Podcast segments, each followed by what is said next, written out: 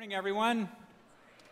It's great to have you here with us this morning. This is the official kickoff of our fall season here at Moncton Wesley, and We're hoping that you're going to stick around here after the service in our atrium for some Acadian poutine, right? And uh, some chili dogs, low carb, low fat. It's going to be great. Uh, so we hope that you'll join us. I'm going to ask the ushers to come forward for our morning offering. Let's pray together. Lord, we worship you with our words and with our songs, and we praise you with our money. Everything that we have is yours, and these offerings are for the work of your kingdom come on earth as it is in heaven. Amen. Amen. As the ushers are uh, passing out the offering buckets there, let me just share with you a little bit about a ministry here at Moncton Wesleyan. Circle of Friends is an initiative that we started this year at our church that supports students and children and adults with special needs. Uh, at the very, very beginning of the summer, we launched our very first initiative, a buddy program that now supports 10 kids with uh, special needs right here at Moncton Wesleyan. Isn't that cool? We think that's great. That means that every Sunday, uh, buddy volunteers are offering themselves, offering themselves one on one support that really we believe makes a difference. But here's our reality currently, we actually have more kids with special needs than we have buddies. And so, if you're interested in becoming a buddy, myself or Julie A. Bear, we would love to talk to you. Let's talk about what volunteering as a buddy might actually look like. The newest uh, Circle of Friends initiative that we are working on uh, as a team is uh, a support group for parents and children and families that are affected by special needs. And so, if you're here this morning and that describes you and you're here, uh, we would love to get to know you. We would love to help you. Uh, on Monday, October the 19th at 7 o'clock in the Family Center, uh, we're hosting a Circle of Friends rally. Of course, anyone here is welcome to come, but we would especially like to invite families that are affected by special needs and people who are actually interested in becoming a buddy as well. We'll have a time of worship. We're going to have some information. There'll be some networking, some different opportunities for you to learn some different things about Circle of Friends. There'll be some testimonies and some stories. And we'll talk and, and we'll dream together about what these two new initiatives will, will look like. I think it's going to be great. I am uh, really quite passionate about this ministry, and we hope that you'll continue to support this important ministry, uh, Circle of Friends. All right, church, let's uh, grab our Bibles this morning and uh, let's open them up and uh, take a look at Luke chapter 19. This is uh, the third week of our series, Love My City. I'm guessing this morning that most of you have a bit of an idea of what a house deed is. Do you, do you know what a house deed is? Some of you? Just a raise of hand. Okay, yeah, some of you do. If you're a homeowner this morning, I'm assuming that somewhere in a safe place, you have stored a document called a deed. A deed. A deed is a legal document that confirms that you bought your home from someone and that you actually possess entitlement of your land and your home. Now, somewhere in that written document, that legal deed, a lot line to your property is clearly outlined. And those surveyed lines on that deed define the boundaries of what you can actually lay claim to, defines what you own and what you don't own. Now, if you have neighbors on either side, you know how important those lot lines actually are. uh, I'm sure that some of you, for example, you have hedges that you trim. Or, or maybe it's trees that define these lines. Others of you have fences, wooden fences, maybe a metal fence. And those fences clearly define who mows where and where little doggies are allowed to squat and, and where kids are permitted to run and play. These lines, see, they outline what is yours and what is not yours. You've heard that saying before good fences make good neighbors. That's right. Good fences make good neighbors. And to a certain extent, this is true, isn't it? Because fences define boundaries. And for the most part, I think we're pretty glad about that. Are you with me this morning? You with me? Now let's take this practical backyard experience and let's apply it now to our relationships with and our perceptions of people. We'll, come back to talking about lot lines in just a few moments. But for now, I want us to consider how we perceive the people around us. The people around us. And let me say, church, that this is, this is where our boundary making can sometimes go bad. Because, see, the moment that we create a boundary in our minds, a property line, if you will, it tends to define who's on one side of the line and who's on the other. Who's on the inside and who's on the outside. And friends, when this happens uncritically and even unconsciously, we begin to label people. They are other. They are not you, they are them. They are those people. They are that kind. You know what I'm talking about, don't you? And we see it in cliques. And it's evident in stereotypes and in prejudices. And yes, even in our churches. In countless ways. And ever so subtly, we learn early on in, li- in our lives to build fences, to withdraw, to criticize. And once this happens, we begin defining ourselves not by who we are, but by who we are not. It's the Pharisee in Luke chapter 18 11 saying, God, I thank you that I am not like those people, those robbers, those sinners, those adulterers, those tax collectors. Let me be honest this morning. Are we not prone to do the same thing sometimes? This is election time. We're not liberal. We're not conservative, evangelical. We're not Catholic. We're not French. We're not English. We're not a Baptist. We're not a drinker nor a smoker. You get the picture, don't you?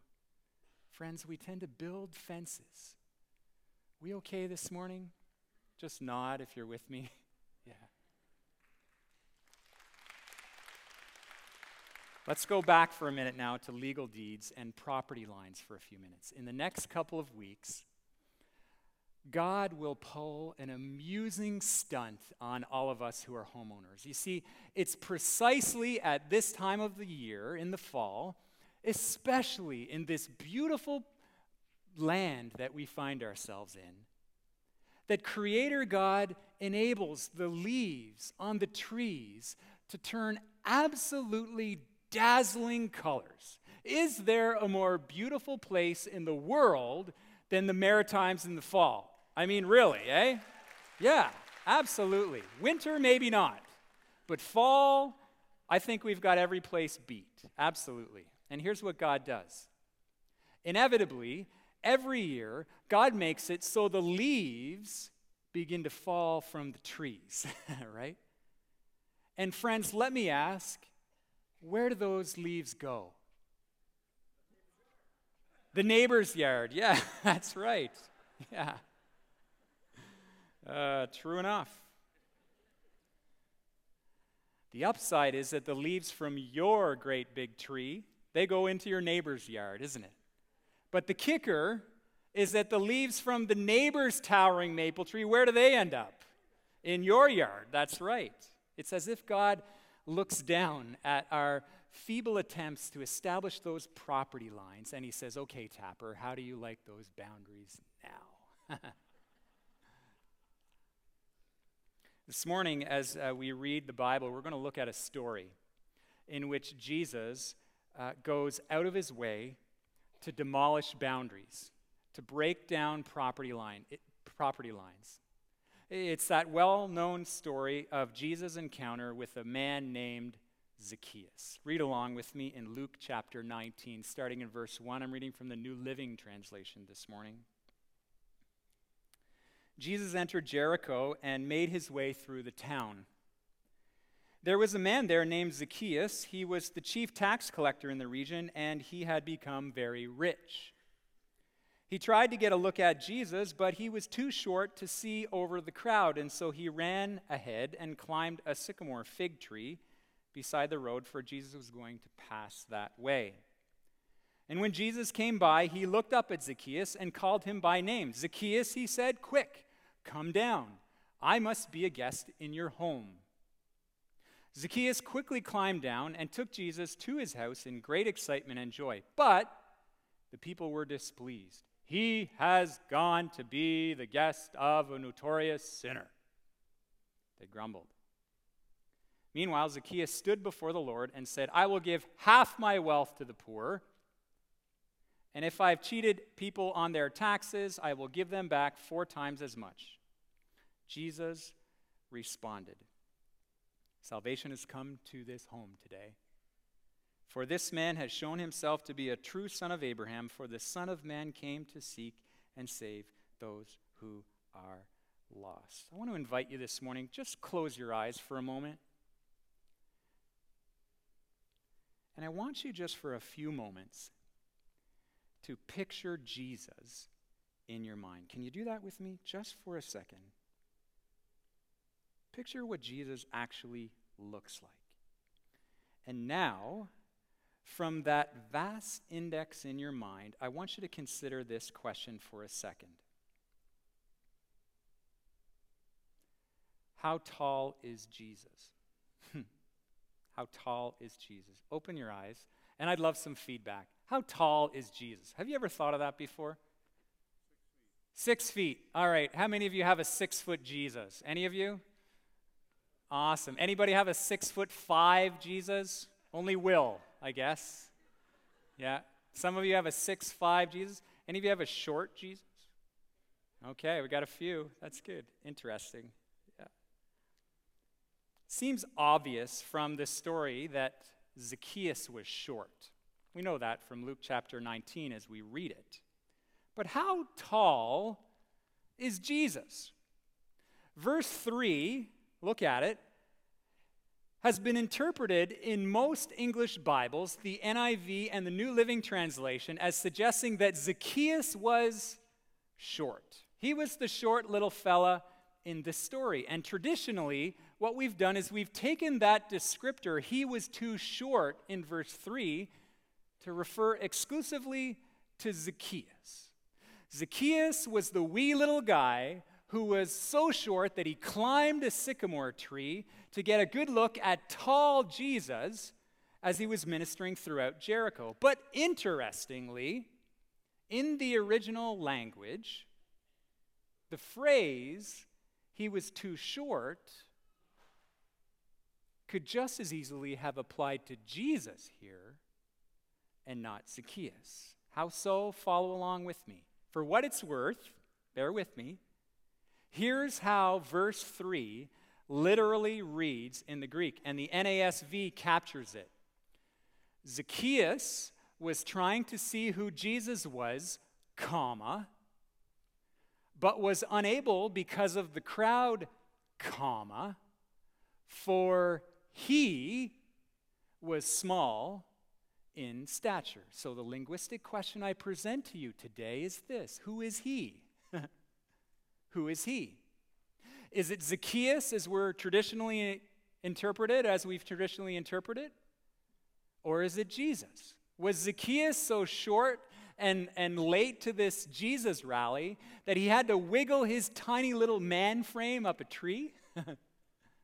or was Jesus so short that late arriving big man Zacchaeus had to actually climb a tree just to get a good look at the tiny little rabbi at the front? Well, either way, you might find it interesting that there's nothing explicit here who helps us know who uh, that helps us know who Shorty was in the text. We simply can't know. Incidentally, it may intrigue you to know that in the earliest days of the church, some critics mocked the early Christian claim that Jesus was the Messiah, saying, among other things, that the Son of God couldn't have been that short. Well, uh, at any rate, this is the part of the message that you are probably thinking, and fair enough, really, Mike, who cares? who cares? Does it really matter whether Jesus was six foot three or five foot one? What, what difference does it really, really make if Jesus was tall or short and low to the ground? Margot, Bandy, I hear you. And my response, to be blunt, is honestly, it matters very little. it does matter very little. But then, I also add that regardless, regardless of Jesus' physical stature, we cannot deny, at least principally and in practice that Jesus was willing to get low to the ground, to meet people where they were at. Amen? Amen. Take this Zacchaeus story as a prime example. Look at the passage. What does verse 2, the second part of verse 2, tell us about Zacchaeus? Take a look there. What do we know about Zacchaeus? Feedback. What do we learn about Zacchaeus in the second part of verse 2? Who was he? What was his profession? He was a tax collector. And what, uh, what does it say? Uh, he was rich, right? He was rich. He was a tax collector and he was rich. And it says there that Zacchaeus wasn't just any tax collector, he was the chief tax collector. I mean, this guy was the godfather of corruption and deceit. He was the chief ripoff artist in town. Zacchaeus' church was a bottom feeder. But catch this Jesus, low to the ground, meets immoral Zacchaeus, and what does he do? Verse 6 says, Jesus joins Zacchaeus for dinner at his house. Now let's remind ourselves this morning something about meal times in Jesus' day. In those days, people didn't eat three meals every day, they ate one and it was always at the end of the day. And so rich people like Zacchaeus, they would open up their homes and welcome people in for a meal. And so rich people like Zacchaeus, they would open their homes to honored guests like politicians and educators and military people, popular people. See, when you invited someone over to your home, in essence, you were saying, You're okay. You're on my side of the line. You're an insider. And so when Jesus says, Zacchaeus, let's go have dinner at your house, there's lots more going on here culturally than a simple exchange of food. By it, Jesus is saying, Zacchaeus, when I eat with you, I'm on your side of the property line. Now, I've got to be honest with you. This is the part of the story where my justice meter begins to kick in, just, just a little bit.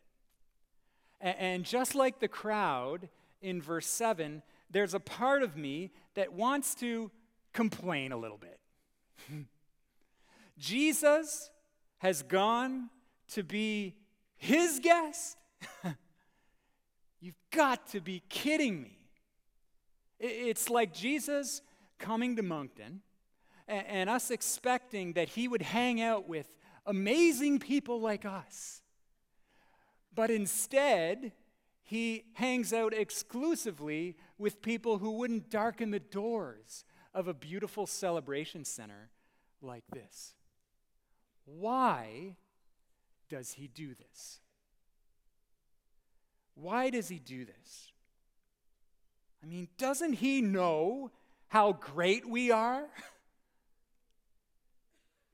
And he's gone to be the guest of a person like Zacchaeus. But that's not the most perplexing part of the story for me. At the end of the meal with Zacchaeus, Jesus says in verse 9, catch it.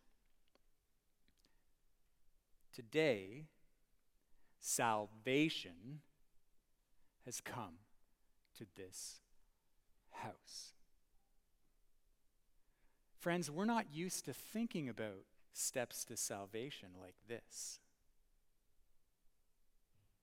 I want you to think this through with me. Why is Jesus having dinner with people that you and I don't like?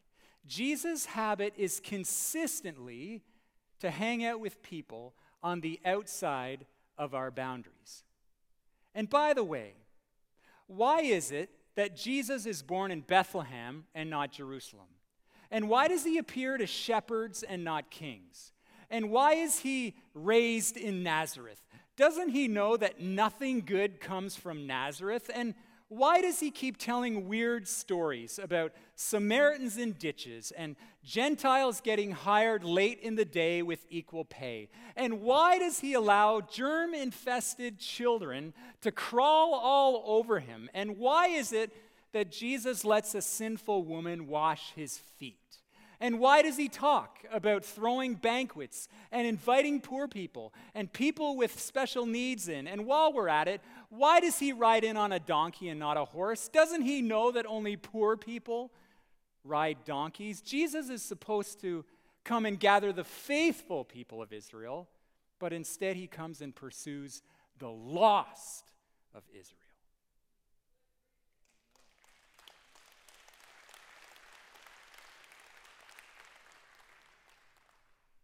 You see it, friends? In principle, Jesus is short and low to the ground. Look at Jesus' life in all of its totality, and we discover that Jesus, Jesus didn't dabble with non Christians as some sort of philanthropic experiment. Friends, we discover that this is where Jesus spent his whole life. And he wouldn't have it any other way. This is where Jesus lived. And friends, when we when we realize this, we start to realize that that very same grace that was extended to Zacchaeus is that very same grace that's extended to you and to me.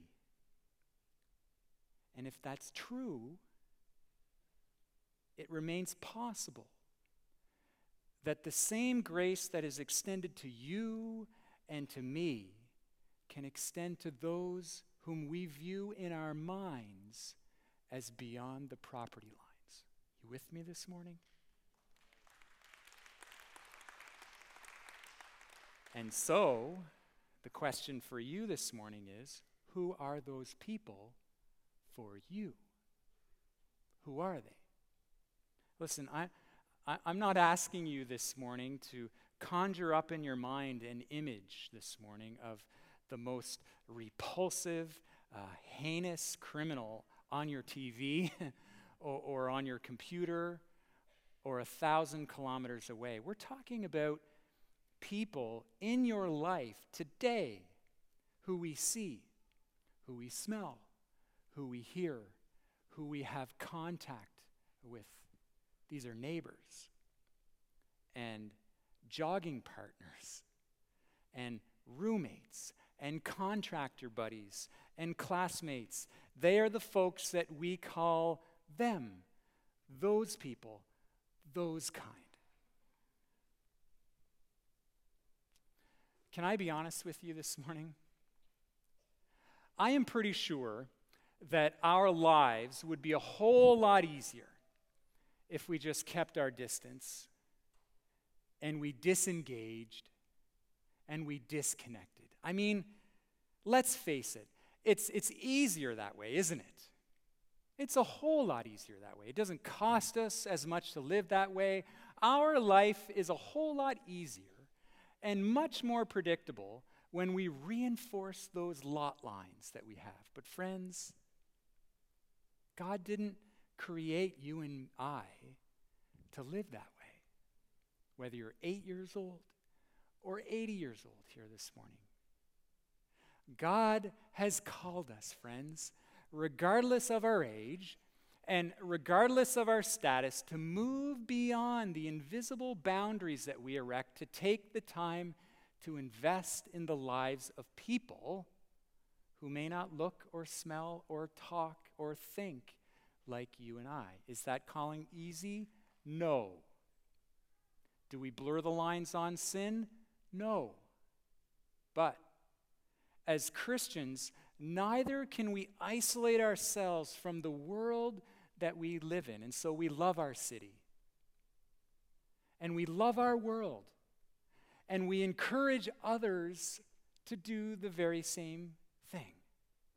In essence, we're called to live our lives short and low to the ground.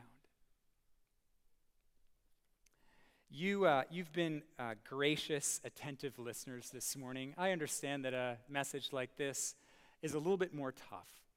Uh, as I was preparing this week, uh, I had a moment of, of crippling fear, I have to admit to you this morning.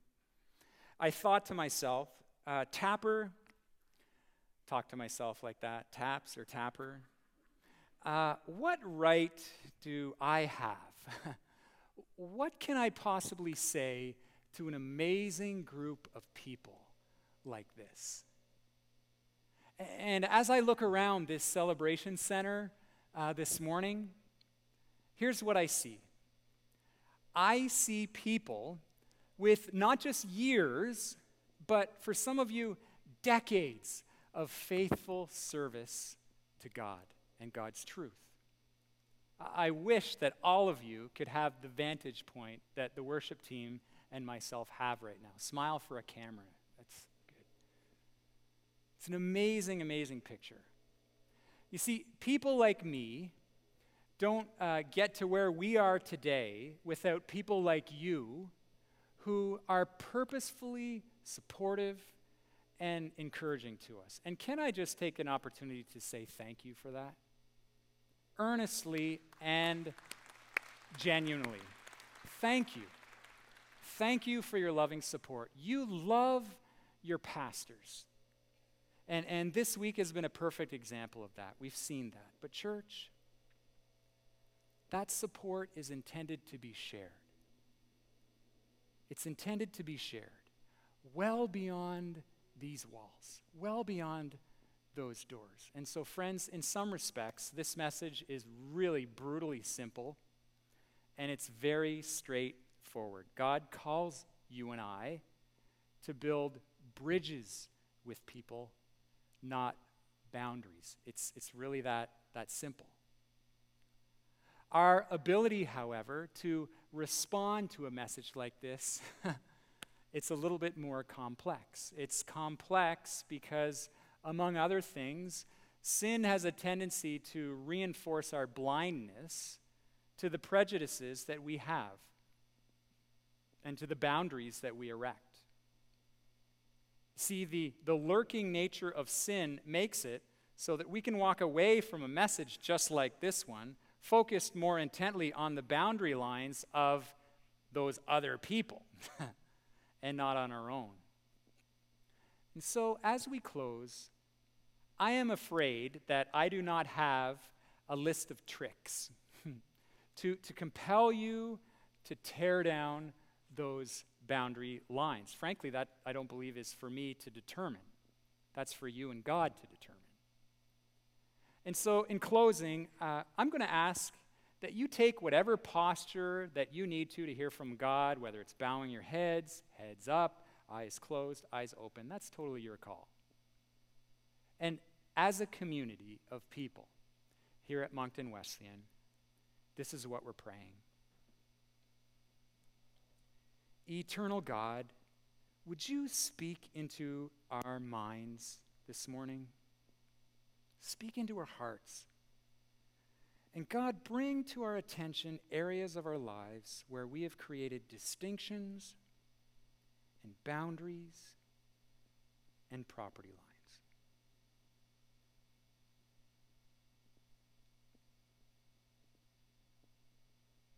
And as you bring faces and relationships and situations to our mind, we're asking you, God, to help us today and help us this week to cross those boundaries and tear them down.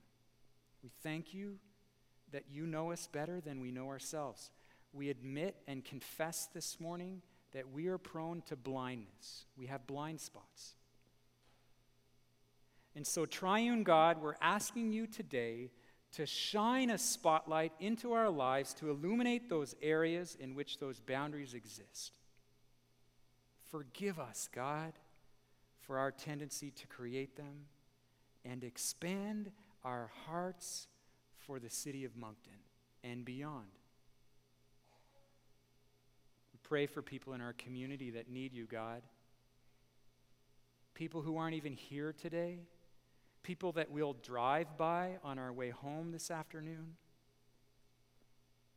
You love them, guide them, encourage them, and draw them to you. We invite you to use us in that process of encouragement and insight. And thank you for this church. And thank you for its rich heritage of inviting people and creating a sense of belonging. And we pray that through the power of your Holy Spirit, that we might advance this today and into the future. In Jesus' name we pray.